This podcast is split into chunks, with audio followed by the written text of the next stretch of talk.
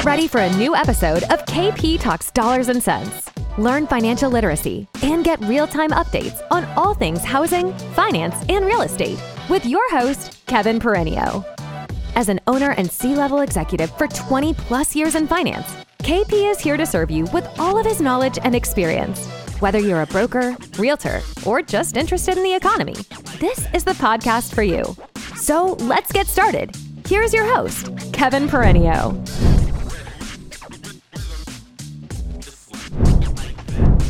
Hey, it's KP coming to you live from Corona, California. Another late night here. It's awful. You'll see what time I posted it, but I'm trying to stay caught up. Uh, look out for uh, capacity in conjunction with the Mortgage Banker Association holding a seminar in about eight hours. So, uh, the great Marina Walsh from the MBA will be there with some awesome charts. I got a chance to take a look at them a couple hours ago, and um, some uh, other great executives will be there course, the team from Capacity. And uh, we are a big proponent of it. Just personally signed and renewed the contract myself. So look at that uh, 10 a.m. Pacific time. Okay, we're going to talk about some R words, but not the recession one that everyone keeps talking about. Maybe we'll talk about that, but I got four more. I got Russell reconstitution. I got ARPU, which is like a technical term, uh, revenue per unit and we're going to talk about Russia, Russia, Russia. That's just Russia once, but I said it three times for dramatic effect. But you know what no one's talking about? The FHFA made this 50 basis point um, fee, if you will, inside universal mortgage backed securities and has threatened the fungibility of the universal mortgage backed security.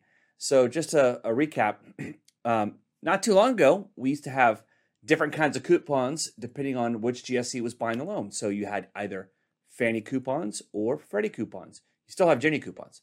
So just uh, remember, I say this thing about the secondary market it is cold, heartless, and unforgiving. And we now have this cold, heartless, unforgiving 50 basis point fee that is inside securities now, um, placed on loans when either Fannie or Freddie securities are uh, bundled together in the same security. So let's just say that the majority of a universal mortgage backed security loan has Fannie Mae loans in it, loans you run desktop underwriter on, and less of the loans in that overall security have some Freddie Mac loans. Well, the Freddie Mac loans, because they are not the super in there, the Freddie Mac loans get taxed 50 basis points. Um, I don't know, you know, so I'm trying to understand. I'm still reading up on it, but that was announced and will go into effect, um, you know, for all new securities as of July 1st. So, um, what's interesting is when you talk about the word universal, the point is this whole industry shifted away from, all right, if I'm doing Fannie loans, I'm, you know, selling to open a position with my broker dealer for Fannie Mae uh, coupons or Freddie Mac coupons. But now you don't have to mess with all that. Now there's one big fungible security. It's all universal. You know, it's all GSEs. They're all GSE backed with, you know, the full faith and credit of the US government. Obviously, Fannie and Freddie are still in conservatorship. So we're going to have this universal mortgage backed security. And literally, there were like years of comment periods and work and deadlines to finally get to this point. And now, after the fact, 50 basis points on the uh, junior securities in a commingled security of universal mortgage backed security. So, more info on that. I just find it odd. Uh, I guess let's just not use the word fungibility anymore, uh, which my great partner here, Gary Malice, um, our chief uh, capital markets and strategy officer, loves to use the word fungibility. Um, it does help with flow and uh, you know getting you know when things are fungible, it means they're the same. You know, like a universal mortgage backed security. So we're going to see whether the word universal um, is going to be removed from the secondary market. Or maybe just the fee. I don't know. We'll keep you up to date on that one. So that one's out of there. Next storyline. Um, let's talk about um, uh, the jobless claims last week, 229,000. How can we be in a recession when we still have such healthy job market? Um, it's it makes you wonder. You know, there's still 11 million jobs that are open. Um, the you know unemployment rate's still under four percent. Uh, we haven't seen a lot of job loss. We're hearing anecdotally, obviously within our industry, our industry is kind of a leading industry, a leading indicator of the economy and all things that are going on. Um, and we're starting to hear some of the larger firms out there um, in uh, you know the tech spaces and, and whatnot. Um, obviously, fintech within our industry, we saw um, you know better.com or better mortgage um, you know fire people on zoom and all the craziness and a lot of the heavy refi shops you know they've kind of gone through uh, what they're going to go through. And the slides tomorrow that uh, marina is uh, is going to show is going to going to um, kind of accentuate um, how uh, the cost per loan is creeping up. Part of that is because a lot of independent mortgage bankers such as us have not been laying off. We have been holding on uh, to our staff. Um, but overall throughout the industry um, that is leading to obviously higher costs. And so, um, you know, I think uh, independent mortgage bankers are in a really good position to hold their ground. And you see a lot of these large banks and hedge fund backed companies in our industry and tech giants and uh, Wall Street backed firms. You know, they have this playbook where they want to cut costs, and that's usually where they go. Um, we like our teammates. So um, we'll be interesting to see how that continues to play out and feed into the narrative that we are either already in a recession, whether technically, uh, by the definition of two GDP negative quarters in a row. We're about to get a revision for Q1, which we already know was a negative quarters um, later this week. So could be some data points there uh, on whether that actually was negative. Did it get revised up? We've seen so many crazy data points get revised up. Speaking of, um, May pending sales uh, came out, and uh, there was a consensus for a decline of 4% in the month of May there was an increase in pending sales of 0.7. Um, that uh, that 0.7 percent. Pending sales are are deals under contract that have not yet sold, and so uh, in the month of May, it was a strong month. I, you know, we had one of our we had our best May ever as a company, uh, May 22 versus May 21 or 20 even, uh, because it's the middle of spring purchase season. You know, um, purchase money contracts start to really come into place after people get out from New Year's Eve. They start hunting for homes. They get under contract, you know, late January, February. It gets warm in some areas, so even more people are out looking for houses. And those contracts tend to snowball in the spring purchase season March, April, May, and June. Those are your big peak months. Even July for some of the colder areas in our country, they kind of start later, so they end later. Uh, but things do typically kind of slow down in the summer. People taking vacations. July is typically a slow, sluggish month. But um, one of my theories, obviously, is that you know um, not only is May in the middle of spring purchase season, but with rates gone up as much as they had, people are starting to say, "Hey, it's now or never. This is my last good chance to make good on the rate that I locked that no longer exists because rates went up." Plus, sellers who are kind of sitting around waiting for the peak, they tend to have gotten off the fence, and so um, some of the data bears that out. Pending sales went up in May. Big surprise data to the upside.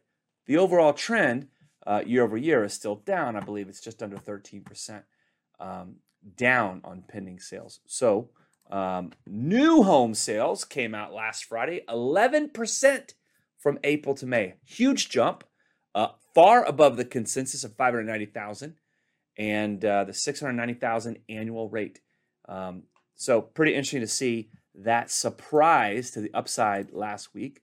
Um, I saw a really cool stat that uh, Barry Habib and team put out when they broke down um, sales, you know, existing versus um, new home sales. Existing home sales uh, constitute a, about 90% of all home sales. New home sales, which is interesting the way the math is said, like, oh, we have a 7.7 month supply of new homes being sold. Well, that's because a lot of them are still being built, right? They're not built yet. Um, and I mentioned last week on my video that Logan Mohtashami um, uh, mentioned that you know once a new home is built and uh, finalized, it's off the shelf in less than a month. And uh, Barry and his team uh, pointed that out again last week as well. Great information from again from MBS Highway and uh, Logan Mohtashami, lead housing analyst for Housing Wire. Eighty-eight percent of all homes sold psh, sold within thirty days. Pretty crazy. So uh, Let's talk about uh, the stock market. You know, it's had a little rebound here, but it's still also in a downtrend. And, um, you know, there's a saying called the Russell reconstitution that happens uh, the fourth Friday of June. The Russell Index, the Russell 1000 and 2000 are basically small businesses around America, the engines of growth. Um, some fall out of that top 1,000, 2,000. They uh, and then new ones uh, emerge as businesses grow. And there are ETFs out there that have to buy these companies, and so it's forced buying into these companies. There's also a growth versus a value Russell index. Companies like Meta, uh, Facebook, Netflix, uh, PayPal, and Zoom, they were growth stocks because they're adding users and adding users and adding users. Well, now they're value stocks because they're not adding as many users, but now the metric to look at if, uh, them is revenue per user, ARPU. And Russia defaulted on their debt. Suckers.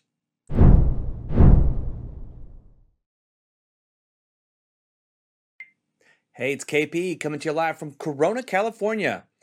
Well, we are finishing up the month, the quarter, and we're headed into July 4th weekend. I know we all are serving our communities and putting people in houses so they can celebrate in their brand new home because it's mostly purchase business nowadays. And they're going to have a barbecue in a house that you helped put them in. And you should be very, very thankful and humbled that you were part of that process. Literally the American dream. And for me, as a bicentennial baby, which means I was born in 1976. I just add 200 plus my age as of August. We're 246 years celebrating this great nation, the absolute best nation by far on earth, a relatively young one as well. So, have a great, safe, happy July 4th weekend. I hope you're excited about it. Remember, it is very much a home ownership holiday. We're putting people in houses to celebrate, popping off fireworks, and all that good stuff. Okay, so we're going to talk about uh, diapers, diamonds, and divorce. I'm sure you've heard that, or debt. You've heard the three Ds, the four Ds. Well, your boy here, who's a big fan of hip hop, uh, likes to make up his own rhymes, and people like to bite off of it. And I'm totally cool with that. We're building a community here. And um, I'm going to tell you about the seven Ds. You've never heard the seven Ds, and it's a specific order. So feel free to steal it, use it, put it in your marketing. I know some of the things that I've said in the past, like path to pivot or pivot to purchase or deeply rooted in our communities. Some great marketing teams out there have have bitten my rhymes, and you know who you are. And that's okay if you don't give me credit. I feel humbled uh, and even slightly flattered, um, even though that's kind of egotistical. But I do love the fact that we're building a community here, and I'm going to talk about the seven Ds here shortly. But before that, let's talk about FGMC, First Guaranty Mortgage Corporation. Now, I'm not talking about it in a salacious way or a tabloid way. I mean, all the news rags talk about that kind of stuff. I actually have some really fantastic colleagues that I know there. Um, obviously, it's awful that here's our industry that led this nation um, out of the pandemic and the recession. And typically, housing is one of those leading indicators heading back into a recession. So you start to see job losses and you start to see consolidation and companies go public or some companies acquire others. And uh, what's interesting here is, um, you know, you know, some great people that work at this company, fantastic company. Uh, we've actually been able to um, uh, help and hire um, like account executive. We're working on some developers in our IT team, and I love here on LinkedIn that the community that we created rallied around. And I'm seeing some um, some boards, uh, some posts being made, trying to help people find uh, a job and, and do some good placement. Um, gotta love that about uh, this people business that we're in. Um, so the reason I want to talk about um, this is because I'm getting questions and people are asking me like, well, what's next, or where does it end, or is there cracks in the credit market? You know, is this 2008 all over again, or seven? Is there going to be an implodometer? And people put it out there and find out what's going on. I want to explain a little bit of what happened and try and put it in some context in a way that I've said before on these videos, but I don't really hear much about. Um, uh, the biggest reason why uh, there are issues in this specific case is because of the non QM market. And some of you uh, are, are, are, maybe unfamiliar with the roots of that. Um, before uh, the uh, Dodd Frank Act and prior to the Great Recession of 2008, we had what was called subprime loans.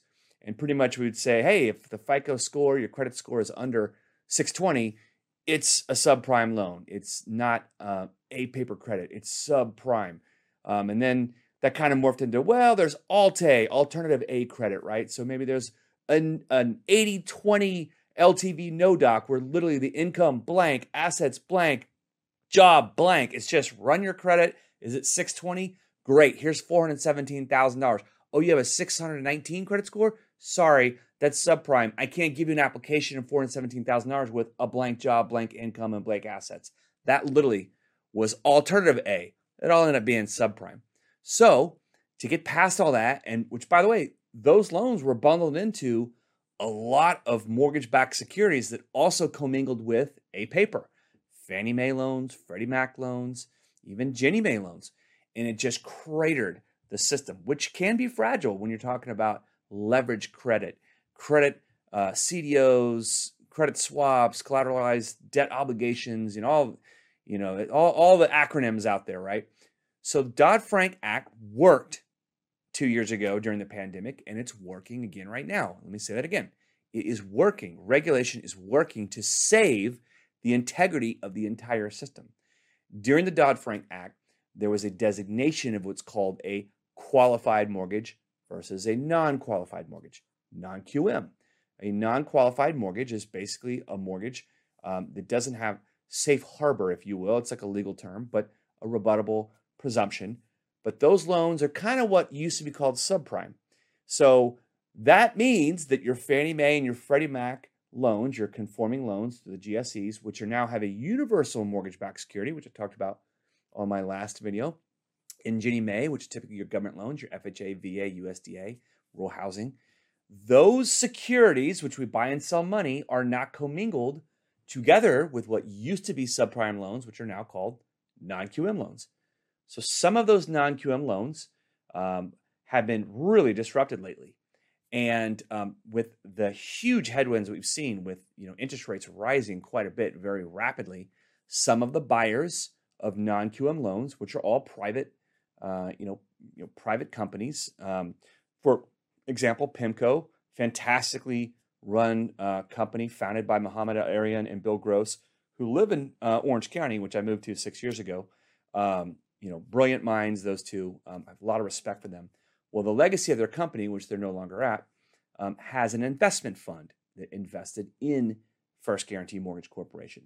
Now, the irony here is there's a lot of regulation you hear from DC about us independent mortgage bankers and how we don't have enough money, and we don't have enough capital, and we're going to disrupt the system. And the next time there's a 2008 which there can't possibly be a 2008 because of this regulation Dodd Frank, which is working because it stripped out all the subprime loans and it's not cratering the Fannie and Freddie portfolios, which I digress. But you've got this fund of a giant investment firm in PIMCO that they decided to pull their financing out behind this company, and FGM uh, MC was trying to find some some new capital, and they weren't able to.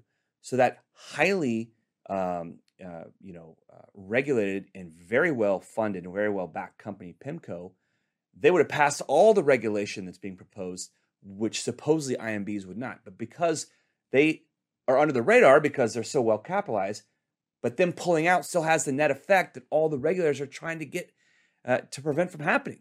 It is cratering this company, and it's sad because our colleagues are losing jobs. Um, so um, these non QM loans um, are not in the mortgage backed securities right now, so are not disrupting Fannie Freddie and the FHFA and all the things that they regulate and those funds, which right now, Fannie and Freddie, the GSEs, are under conservatorship. So my point is Dodd Frank is working, the regulation is working by stripping out and making private companies back and fund and trade non QM loans. So there is some disruption, but that disruption did not reverberate into a broader credit collapse like it did in 2008. So it's sad that it's isolated to this company, um, but the integrity of the system, because of Dodd Frank, is still intact. So we're going to live to fight another day as a whole. And unfortunately, we're going to help our colleagues and try and lift them up and place them. So, um, anyway, just thought I'd throw it out there. It's a perspective that no one's talking about. I've said it multiple times every time we have this disruption in the non QM market, and this will not be the last disruption. Um, the seven D's, what are they? I put them in this very order deployment. Let's talk about our veterans and our service members first. Deployment. They get a VA loan. They should be treated first with respect because they put everything on the line. Deployment is the first of the seven D's. Then we've got diamonds because then you may get married. So you have some household formation. Maybe let's get out of our apartments and let's buy a house together. Or diapers. You got kids. Maybe you got more kids. So you now your house getting bigger. You need more space. You got debt because of the kids, right? So maybe you do a cash out or a refinance. You get divorced, right? You got to split. Someone keeps a house. Maybe you sell it and you both buy two houses or one. Probably more debt. You probably add more debt after that, but we're only going to say debt once. And then, of course, you have downsizing, which you've got uh, the elderly that maybe empty nesters. Let's buy something smaller. And then you have death. You know what? Got to sell that asset. Don't forget the HECM loan is in there somewhere. The 7Ds, you heard it here first. Let's use it. Have a fantastic and safe July 4th weekend. Thank you for allowing us and me to serve you. You've been listening to KP Talks Dollars and Sense, a top rated show for those who want to learn about the economy and mortgage environment. Tune in each week for more episodes, and please leave us a five star review on Apple Podcasts and Spotify. Kevin Peranio does not render or offer to render personalized investment or tax advice through KP Talks Dollars and Sense. The information provided is for informational purposes only and does not constitute financial, tax, investment, or legal advice. For more info, follow KP Talks Dollars and Sense on all of our social channels.